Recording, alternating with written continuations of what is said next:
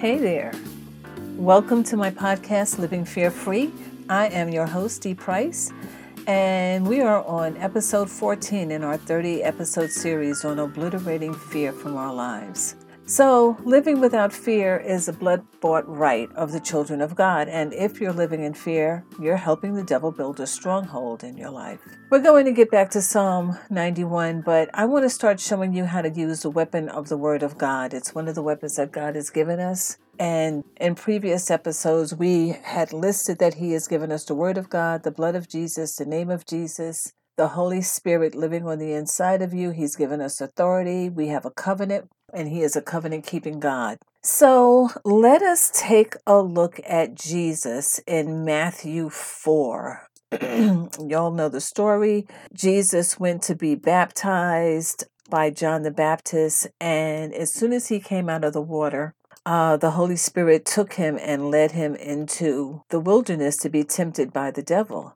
So it starts out and says, uh, Verse 1 Then Jesus was led up by the Spirit into the wilderness to be tempted by the devil. And when he had fasted forty days and forty nights, afterward he was hungry. Now, when the tempter came to him, he said, If you are the Son of God, command these stones become bread. But he answered and said, It is written, Man shall not live by bread alone, but by every word that proceeds from the mouth of God. You see, we are tripart beings. Jesus came as an example to show us how to live victoriously. And when he said to him, Man shall not live by bread alone, but by every word that proceeds from the mouth of God, he was saying basically that you are a spirit. You and I are spirits. We have a soul, we live in a body. Most of us go through life just living by bread alone, just feeding our bodies. So our bodies become fat and lazy, basically, but we never really feed our spirits. We don't take the time. We feed our bodies three times a day. We feed our spirits maybe once or twice a week, maybe twice a week. Most of the time, though, we're off doing other things, and our spirits are the ones that stay connected to God. Everything that God created stays connected to its life source. Trees, and plants and grass stay connected to its life source, the dirt or the earth. Fish stay connected to its life source, the water. Everything that God created stays connected to its life source except for us. So he said to him, Man shall not live by bread alone, but by every word that proceeds from the mouth of God. So then the devil took him up into the holy city and sat him on the pinnacle of the temple and said to him, If you're the Son of God, throw yourself down, for it is written. So now he's going to come and tell him what was written because that's what Jesus did. He said, For it is written, He shall give His angels charge over you, and in their hands they shall bear you up, lest you dash your foot against a stone. Jesus is the Word of God, so he wasn't fooled by that. He said to him, It is written again, You shall not tempt the Lord your God. And again, the devil took him up on an exceedingly high mountain and showed him all the kingdoms of the world and their glory. And he said to him, All these things I will give you if you fall down and worship me. Then Jesus said to him, Away with you, Satan. For it is written, You shall worship the Lord your God, and him only shall you serve. Jesus had the authority. He knew who he was, and he knew he had a right to tell Satan to get out of there. He's given that same authority to us. We'll look at Luke 10, where he has given us that authority. He also gave it to us uh, at the end of Matthew. We will look at that um, in the next podcast. But he told him, Get out of here. It is written, You shall worship the Lord your God, and him only shall you serve. So, the thing that Jesus did, and as I said, he came as an example to show us what to do. He told the devil what was written. As long as you know who you are and what God has already said, He can't defeat you. God said in His word that no word that He has spoken ever returns to Him without accomplishing what He sent it to do. Every time fear has tried to grip me in my life, I have pulled out Hebrews 13, 5 and 6 in the Amplified. I want to read it to you first in the King James. Hebrews 13, 5 and 6 says, Let your conduct be without covetousness. Be content with such things as you have, for he has said, meaning God, he himself has said, I will never leave you nor forsake you. so we may boldly say, The Lord is my helper. I will not fear. What can man do to me? Paul took that from Psalm 118 6, where Moses wrote, The Lord is on my side. I will not fear.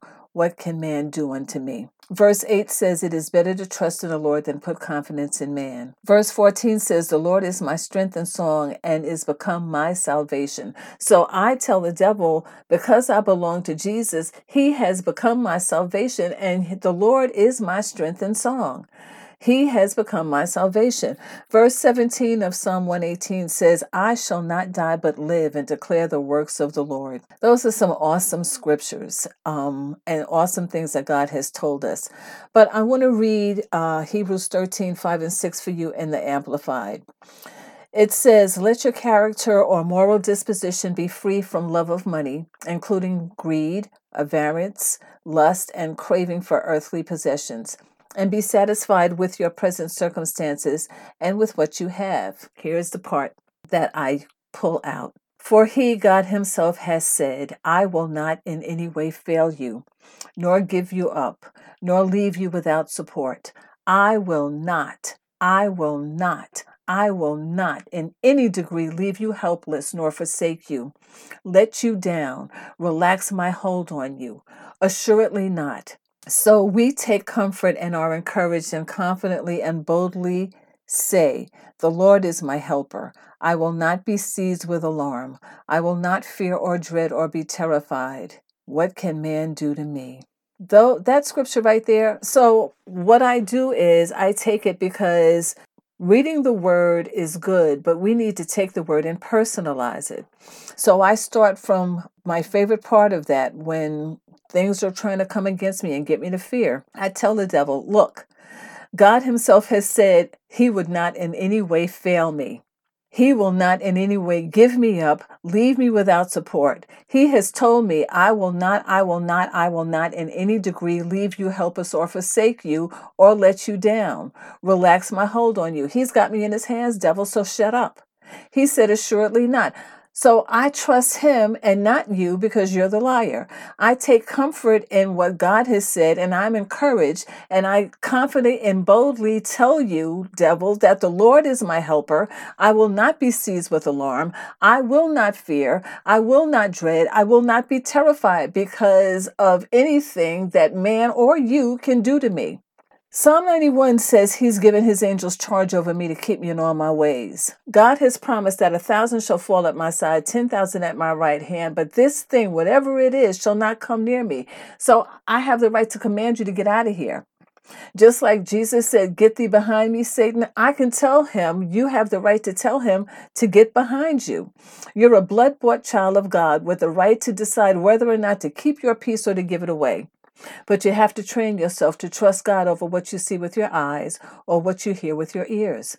You have to train yourself to find out what He has said about every situation you're encountering and say that. As I said before, the Bible is not just for reading. Reading it is nice, but you have to learn how to return God's word back to Him.